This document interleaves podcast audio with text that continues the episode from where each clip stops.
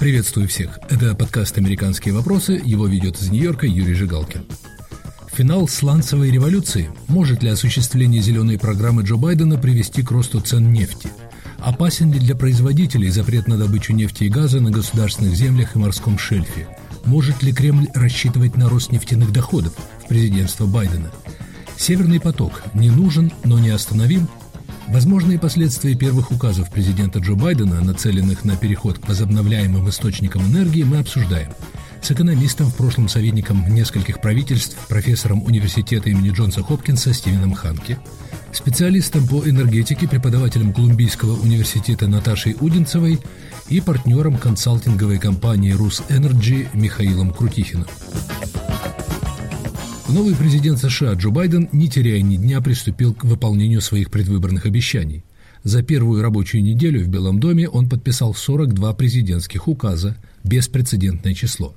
По меньшей мере два из этих указов содержат меры, направленные на снижение выбросов в атмосферу углекислоты и достижение, согласно тексту документов, экологической справедливости.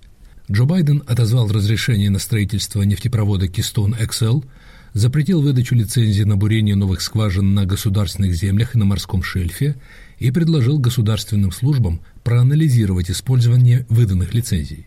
Хотя федеральные земли составляют совсем небольшой процент территорий, на которых ведется разработка сланцевых месторождений, этот шаг президента, по мнению скептиков, по крайней мере, выглядит символическим скачком в направлении сворачивания сланцевой революции и отказу США от экспорта нефти и газа, а соответственно росту цен на энергоресурсы. Однако не исключено, что побочным эффектом экологически безупречной инициативы президента Байдена станет придание второго дыхания американской сланцевой индустрии. Стивен Ханки считает, что удорожание нефти в обозримом будущем неизбежно. Зеленые инициативы Джо Байдена потенциально могут резко негативно отразиться на производстве нефти и природного газа в Соединенных Штатах. Особенно это касается сланцевой добычи. Во-первых, если новая администрация прекращает выдачу новых лицензий на разработку залежей на государственных землях и намерена пересмотреть существующие лицензии, то вы в будущем теряете значительный процент нефтяных месторождений. И это будет серьезным ударом, особенно для мелких компаний, занимающихся добычей сланцевой нефти. Во-вторых, если вводится запрет на сооружение нефтепровода Keystone LX для транспортировки канадской нефти на американские перерабатывающие заводы, вы сокращаете доступ нефти на рынке. То есть федеральное правительство вводит запреты, которые без сомнения затруднят производство. С другой стороны, искусственное ограничение поставок вызывает повышение цен на товар и стимулирует его производство, что означает, что сланцевые месторождения станут более привлекательными для крупных компаний, располагающих соответствующих средствами. Сейчас эта индустрия находится в сравнительно шатком положении из-за высокой задолженности многих производителей, которые брали кредиты для развития нерентабельных при невысоких ценах нефти месторождений. Для их выживания цена нефти, насколько я понимаю, должна быть ощутимо выше 50 долларов за баррель. Если политика администрации Байдена приведет к подъему цен в среднесрочной перспективе, то это усилит интерес к инвестициям в сланцевую добычу, к разведке и разработке месторождений сланцевой нефти и газа. Профессор, возьметесь предсказать, насколько могут подняться цены нефти? Я действительно думаю, что цены пойдут вверх, прежде всего из-за искусственных ограничений на добычу. Ведь именно американская сланцевая нефть стала главным фактором, кардинально изменившим ситуацию на мировом рынке нефти, превратившим США в главного мирового производителя энергоресурсов. В том, что касается уровня подъема цен, это невозможно предсказать. До тех пор, пока государственная политика в США и, кстати, во многих других странах остается, я бы сказал, враждебной, по отношению к добытчикам нефти и газа, цены их продукции будут оставаться завышенными. Вы, профессор, совершенно сбрасываете со счетов возобновляемые источники энергии как конкурентов нефти и газа, ведь Европа чуть ли не половину своего электричества производит благодаря им. Пишут, например, даже, что стоимость энергии, произведенной за счет солнца и ветра, ниже, чем стоимость энергии, произведенной за счет углеводородного сырья. Я за зеленые источники энергии, если к их развитию подходить рационально, в то время как много из предлагаемого, на мой взгляд, иррационально. Возьмите хотя бы идею достижения так называемой углеродной нейтральности к 2050 году. Люди, предлагающие такие планы, не представляют реальной цены, которую придется заплатить за осуществление этих идей. Инфраструктурные проекты, осуществляемые государством, в среднем обходятся на 50% дороже первоначальных первоначальных оценок. Они никогда не завершаются вовремя. Множество зеленых компаний, которым выдавались государственные кредиты в рамках зеленой программы администрации Обамы, оказались несостоятельными, они обанкротились. Рано или поздно необходимые технологии появятся, и тогда можно будет говорить об этом источнике энергии как о серьезном конкуренте, скажем, природному газу. Но пока, например, германская возобновляемая энергетика достигла лишь 15% расчетной мощности. Она очень неэффективна. А могут ли планы администрации Байдена отразиться на судьбе газопровода «Северный поток-2»? Забудьте о санкциях и различных трудностях. Я думаю, газопровод будет пущен. Дело в том, что Соединенные Штаты в данный момент рассматриваются в Германии как ненадежный поставщик сжиженного газа. И главное соображение – немцы не уверены в жизнеспособности американской сланцевой индустрии и способности США экспортировать газ. Одновременно их отношения с Россией как поставщиком природного газа проверены десятилетиями. Они знают, что России требует требуются их деньги за пуск газопровода, выступают крупнейшие германские фирмы, включая БАСФ. Иными словами, в Германии хотят дополнительный источник природного газа, и они намерены получить его. Они понимают, что если экономические решения принимаются политиками, а не диктуются требованиями рынка, то это обещает неожиданности в будущем. И это плохо. Говорит Стивен Ханке. Наташа Удинцева сомневается в том, что меры, предпринимаемые президентом Байденом, отзовутся резко негативно на американской нефтяной индустрии, потому что так называемая зеленая экономика уже естественным путем утверждается в Соединенных Штатах. Мы говорим только о федеральных землях. Это 10% от всей э, индустрии в США, которая занимается поисками и разработкой нефти. Поэтому это, в принципе, не такие большие номера. Плюс в августе, сентябре, октябре вся наша индустрия здесь, она в принципе была готова к этому. Поэтому, в принципе, мне кажется, что это, знаете, много шума из ничего. Во всяком случае, сейчас. Как вы думаете, угрожают ли действия президента Байдена компаниям, добывающим сланцевую нефть и газ, которые, как мы знаем, в долгах, как в шелках? Я бы сказала наоборот, это им поможет, потому что это действительно поднимет цены на нефть Американские компании точно так же, как и русские, хотят более высоких цен, поскольку главная проблема для американских компаний была именно, что цены не очень большие и спрос не очень большой. И это, собственно, не для американских компаний, это было для американских инвесторов, которые не получали хороший возврат. И поэтому деньги стали немножко уходить из этой индустрии. И как только пойдут цены вверх, то деньги опять придут. Значит, это вопрос, и вопрос следующий. Пойдут ли цены вверх, если будет лимитирован вход американским компаниям на федеральные земли. Скорее всего, можно предположить, что цены немножко пойдут вверх. И вот тут можно гадать на кофейной гуще, потому что мы не знаем, как в принципе будет развиваться э, сама энергетика. Ну, смотрите, мы выходим из ковида еще, как бы, в общем, очень медленно, как черепаха, да, вся глобальная экономика через год, наверное, это будет начинать набирать обороты, и, конечно, нефть еще будет нужна. Мы еще не на том уровне, когда нефть не нужна. И если нефть э, будет нужна, а предложения будут не такие большие, то тогда, конечно, это все взлетит, и опять-таки инвесторы пойдут и понесут свои деньги в, в индустрию. Вы говорите об уровне, когда нефть будет не нужна, но сейчас это невозможно представить. Но вопрос в том, можно ли представить времена, когда эти возобновляемые источники станут реальным конкурентом нефти и газу?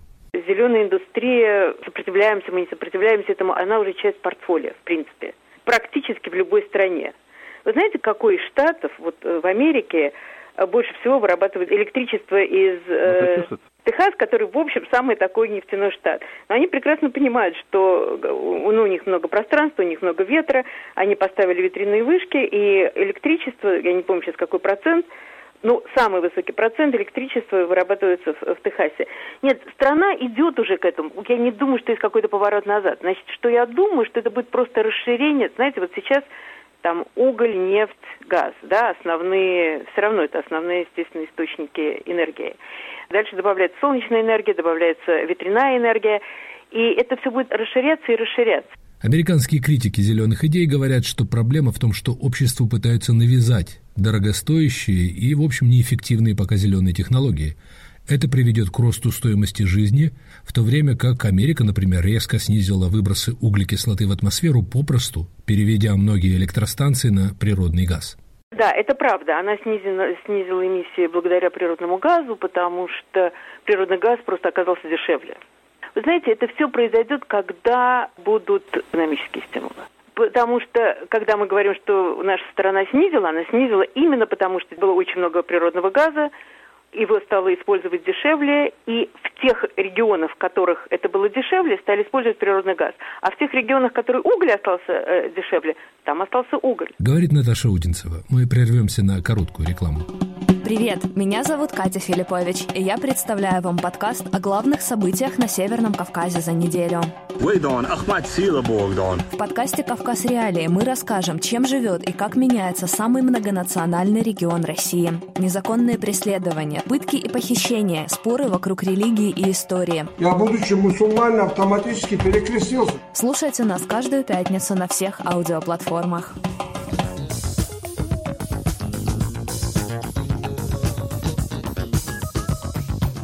Вы слушаете подкаст «Американские вопросы», который ведет из Нью-Йорка Юрий Жигалкин. О возможной траектории нефтяных цен и может ли зеленая стратегия Джо Байдена принести дивиденды Кремлю, мы говорим с Михаилом Крутихиным. Трамп делал все для того, чтобы цены развивались в двух направлениях. Внутри Соединенных Штатов, чтобы цены на нефть понижались. Естественно, на автозаправках э, цены на бензин и дистопливо были бы пониже стимулов для переработки нефти и развития нефтехимии внутри страны было бы побольше, а цены на внешнем рынке, глобальные нефтяные цены, хорошо бы, если подрастали. Он открыл лицензирование участков на федеральных территориях, он открыл доступ к части континентального шельфа, где раньше доступ был закрыт. Он снял массу ограничений для получения разрешений на организацию экспорта сжиженного природного газа, например, в том числе. И он дал разрешение на строительство магистральных нефтепроводов, в частности, такого нефтепровода, как Keystone XL, который мог бы доставлять канадскую тяжелую нефть, необходимую Соединенным Штатам, поскольку в Соединенных Штатах добывается в основном нефть очень легкая, малосернистая, но предприятиям нужна и тяжелая нефть. И если будет замедлено получение нефти из Канады в результате вот отмены проекта Keystone, то Соединенным Штатам придется увеличивать получение нефти из таких источников, как Венесуэла, как это раньше было, и Персидский залив, то есть повышать зависимость Соединенных Штатов от импортной нефти, в том числе из тех мест, где не, не всегда благосклонно смотрят на американскую политику и на американскую экономику. То есть я не исключаю, что вот эти шаги Байдена, снова запрет на Keystone, он собирается отменить правила лицензирования на федеральных территориях, вот они могут повлиять отрицательно на потенциал добычи и потенциал экспорта Соединенных Штатов. Михаил, вы описали фрагмент того, что называют сланцевой революцией в США, которая превратила Соединенные Штаты в ведущего мирового производителя энергоресурсов за короткое время. Президент Байден намерен, как мы понимаем, сильно ограничить, если не запретить в будущем бурение на федеральных землях. Запрет коснется в основном компаний, занимающихся разработкой сланцевых месторождений. Есть сообщение, что у этих компаний уже появляются проблемы с кредитованием, рефинансированием своих долгов. Может ли новая американская администрация положить конец этой сланцевой революции, создавая проблемы сланцевой отрасли? Да, часть мелких производителей оформляет себе банкротство по 11 статье, все понятно, то есть, ну, производство это не смолкает. Они переходят к новому владельцу, они реструктурируют свои долги и так далее. То есть, не, вот здесь я бы панику не наводил. И, судя по всему, если в этом году, в 2021, в Соединенных Штатах производство нефти из сланцевых пород может несколько стабилизироваться, но не падать при нынешних ценах, то в следующем году ожидается продолжение плавного роста добычи нефти в Соединенных Штатах. Как в этой ситуации могут вести себя цены нефти? Они ощутимо поднялись за последние месяцы. На рынке нет дефицита нефти. Вот появится необходимость у вас в нефти где-то на глобусе, мгновенно производители нефти заполнят этот дефицит. Нету дефицита и, и в ближайшие годы абсолютно не ожидается. Это раз. Поэтому э, с точки зрения вот баланса спроса и предложения как фактора цены на нефть, этот баланс перестал э, играть значительную роль. Вот то, что сейчас происходит, рост цен, вот он хорошо так подросло до 55-56 долларов за баррель марки Brent, это объясняется ожиданиями вливания денег в экономику. И вот на основании вот этих ожиданий пошли э, цены вверх, несмотря на то, что вот промышленность вроде бы как так спала из-за ковида, из-за многих причин, а, а цены вдруг на то, что должна делать эта промышленность, вдруг, вдруг пошли вверх от меди где-то и стали до нефти. То есть вот на ожиданиях того, что денег будет много и надо туда где-то вкладывать, вот на этом играть, на э, рынке спекуляций они пошли вверх. А спекуляции сейчас, как я уже сказал, фактор ведущий в определении нефтяной цены – но ведь спекуляция, в общем, нормальное рыночное поведение в ожидании роста спроса. Я считаю, что это не нормальное рыночное поведение, потому что все-таки в отношении э, производства ну, сырья можно было бы ожидать без спекуляции со всякими фьючерами и бумажками, можно было бы ожидать, что на ценах будет сказываться баланс спроса и предложения. У нас играет э, ведущую роль финансовый рынок, а не физический рынок. Вот это уже, я считаю, положение совершенно неправильное. И это будет продолжаться, поскольку определять все будет финансовый рынок. Когда сейчас говорят, вот там э, два танкера где-то задержались с доставкой, это оказало влияние на цену на нефть. Ну, все это глупости, конечно. Следует ли из этого, что вы не возьметесь предсказать, что произойдет с ценами нефти? Смотреть надо на главное, на поведение финансового рынка. S&P 500 повышается, я смотрю, цена нефти за ним подтягивается. Стоит ему просесть, мгновенно где-то на рынке деривативов это происходит. Когда мы видим, что наступает экспирация сначала опционов, а потом и самих фьючерных контрактов месячных, то опять мы видим игру на рынке, там дерутся товарищи за определенную цену. В пределах там 25 центов вверх, 25 центов вниз идет борьба. Вот она определяет движение цен. Михаил, в отличие от вас, Стивен Ханки считает, что неопределенность, связанная с будущим сланцевой индустрии США в президентство Байдена обещает подъем цен нефти в обозримом будущем.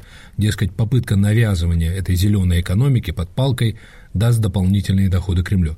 Но ведь эта экономика, эта зеленая экономика становится серьезным фактором, если около половины европейского электричества уже производится за счет возобновляемой энергии, как долго Европе будут нужны российский нефть и газ? Ну, Европа еще до половины не дошла, там э, по разным странам очень э, большой разброс, но, в принципе, где-то к 40 приближается, это раз. Это по э, производству электроэнергии из возобновляемых альтернативных источников. А стоимость, да, да, стоимость солнечной энергии и э, энергии ветра, она фактически уже бьет уголь, давно уже побила уголь, ну и, естественно, нефть и газ. Что это означает для России, для Кремля? Ведь э, Путин, если я не ошибаюсь, продолжает говорить о великих э, перспективах экспорта нефти и газа уже даже проснулись, и если уж даже президент стал говорить, буквально полтора года тому назад он подписал э, доктрину энергетической безопасности России, где говорил, что вот все эти фокусы с возобновляемыми источниками, с энергоэффективностью, энергосбережением, это все вызовы и риски для России, а Россия должна с ними бороться и идти по-прежнему по пути опоры на ископаемые виды сырья то сейчас, вот совсем недавно он сказал, да, нам надо готовиться к тому, что спрос на нефть будет падать в результате вот такого транзита, перехода на более зеленые виды энергии, мы уже к этому готовимся. Хотя подготовка России идет э, больше бюрократическими заявлениями, чем реально, но осознание этого уже куда-то пришло, дошло до самого верха. Ваш прогноз обещает сравнительно светлое будущее для Кремля, особенно если инициативы президента Байдена приведут к росту цен нефти. Сейчас э, государственные доходы прыгали э, в течение э, минувшего года по двум причинам. Это изменение спроса, на нефть, и был, кстати, очень сильное изменение спроса на газ, доходы очень сильно упали. Но когда цены на нефть пошли вверх, то э, мы видим по-прежнему, что Россия ну, вполне благополучно использует лишний ручеек поступающих денег. Поскольку по российскому бюджету где-то 42 доллара, если нефть за баррель стоит, то вот эта отсечная цена, все, все, что Россия получает сверх вот этой цены, это идет в накопление в фонд национального благосостояния, в суверенный фонд. И он пополняется, он каждый месяц пополняется, становится все больше. Золотовалютные резервы России растут в результате превышения нефти вот э, этого указанного уровня. Так что здесь, несмотря на то, что и добыча упала, и, в общем-то, доходы сократились в прошлом году, экономика вполне нормально держится и имеет какие-то шансы дальше протянуть. Иными словами, на, образно говоря, путинский век этих высоких цен на нефть, в общем, хватит? Ну, пока да, но надо смотреть вперед. А смотреть вперед там будут работать довольно интересные факторы, сразу много факторов. Фактор номер один – это объективное ухудшение качества запасов нефти. Запасы становятся все более и более дорогими в извлечении. По официальным э, ценам это 30% осталось э, нефтяных запасов, которые можно извлекать при нынешних ценах – а 70% требуют цен где-то 70-80 долларов за баррель, чтобы было рентабельно их добывать. И нефтяные компании очень интенсивно эксплуатируют вот оставшуюся э, дешевую нефть для того, чтобы получать какие-то все-таки прибыли, и игнорируют выход на новые источники нефти, на новые месторождения, где придется очень долго терпеть негативный поток наличности, и да еще и неизвестно, сумеют ли они выручить за эту нефть столько, сколько на рынке за нее, в общем-то, дают. Это первый фактор. Второй фактор – это то, что российским компаниям пришлось сокращать добычу под э, воздействием давления правительства, обещавшего это ОПЕК+, саудовцам и прочим. Сокращение добычи в России, оно очень часто идет по тому пути, когда будет невозможно в будущем восстановить прежний уровень. Дело все в том, что большая часть нефтяных скважин в России, они очень дают мало нефти, низкодебитные они. То есть хорошо, если они дают там 7-8 тонн нефти в сутки по сравнению с саудовскими скважинами, где тысяча, две тысячи тонн в сутки. Если их вот сейчас закрывают, будут закрывать, то снова их восстанавливать не имеет никакого коммерческого смысла. Нефтяные компании не хотят заниматься новыми проектами, новыми месторождениями. По такой причине, что у них нет стабильности. Они, во-первых, не знают, что будет с налогами через месяц не говоря уже несколько лет, а любой новый проект – это негативный поток наличности ну, от 7 до 15 лет, и такого горизонта планирования у нефтяных компаний сейчас нет. Хорошо, если на три года они рассчитают, где они будут дальше на рынке. В России говорят о том, что вот вы посмотрите, мы начинаем новый грандиозный, например, проект на новой территории Восток Ойл – ну, первое, все официальные данные о том, сколько и какой нефти там будет добываться, это полная туфта, как говорят и геологи, и эксперты. Второе, эта нефть, которая там будет добываться, она будет такая дорогая, что реализовывать ее по нынешним ценам и даже по будущим ценам будет совершенно невозможно. Вот этот проект задуман Роснефтью только с одной целью, чтобы максимизировать издержки и на этих вот гигантских издержках ну, положить в карман чиновников дополнительный какой-то доход. Это не, не коммерческий проект вообще. Поэтому вот у России с перспективами добычи нефти очень все неладно. И можно вспомнить прогноз Министерства энергетики, который обещает, что к 1935 году объем добычи нефти в России упадет на 40%. 40% это значит, Россия перестанет э, быть экспортером нефти. А насколько для России объективно важно сооружение этого Северного потока-2, который, кстати, как считает Стивен Ханки, будет сооружен? Ну, давайте сначала по арифметике. Вот из России в Германию идут три маршрута поставки газа. Значит, один маршрут – это по Балтике, сейчас Северный поток-1, 50, в год он может прокачивать 55 миллиардов кубометров.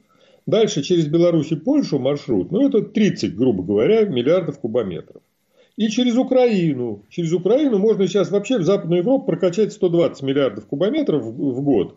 Ну, качается меньше, потому что там столько не нужно. Этого э, больше, чем достаточно, чтобы удовлетворить Германию. И вот «Северный поток-2» – это просто подарок был России и «Газпрома» Германии для того, чтобы ну, превратить ее в хаб, откуда она, размахивая политическими знаменами, поставляла бы российский газ всюду, вплоть до Италии, по всей Европе, там западной. И это было очень красиво, немцам это очень понравилось, когда на халяву они получают еще и одни такие ворота, а э, для России, у, у российского проекта, как у э, Южного потока, как у Северных потоков, было только две цели. Цель номер один была э, путинская, геополитическая. Он решил, что надо наказать Украину, лишив ее транзита. Украина потеряет 2 миллиарда долларов доходов в год от этого самого. Но на любой геополитической цели Путина тут же начинают паразитировать его приятели, которые осуществление этой цели ставят в зависимости от огромных расходов на это. То есть для того, чтобы создать эти северный и южный поток, они попросили у Путина денег на строительство нового газотранспортного коридора с Ямала. Хотя старые трубы и старая мощнейшая система способна была этот газ доставить к западным границам России совершенно эффективно, она по-прежнему работоспособна и долго еще будет работать. Они добились вот этого нового коридора. Они получили и распилили вот эти свои деньги, приятели Ротенберг, Тимченко и так далее. Это была вторая шкурная цель. Первая геополитическая полностью провалилась когда в декабре 2019 э, года американский конгресс ввел санкции, и «Газпром» был вынужден подписать новое транзитное соглашение с украинцами на невыгодных для себя условиях, кстати, на 5 лет. То есть это была заслуга американского конгресса. А эти ребята, которые строили никому не нужные трубы, они деньги-то получили. Говорил Михаил Крутихин. Вы слушали подкаст «Американские вопросы», который вел из Нью-Йорка Юрий Жигалкин. Финал сланцевой революции. Может ли осуществление зеленой программы Джо Байдена привести к росту цен нефти? Может ли Кремль рассчитывать на рост нефтяных доходов благодаря планам Байдена? Северный поток неостановим? Моими собеседниками сегодня были экономист Стивен Ханке из университета имени Джонса Хопкинса, специалист по энергетике Наташа Удинцева из Колумбийского университета и российский аналитик Михаил Крутихин. Слушайте нас в эфире на сайте Радио Свобода, подписывайтесь на мой подкаст в iTunes, Google Podcasts, Яндекс.Music. Пишите мне в социальных сетях, оставляйте свои комментарии в аккаунтах Свободы и на всех подкаст-платформах. Студия подкастов «Радио Свобода».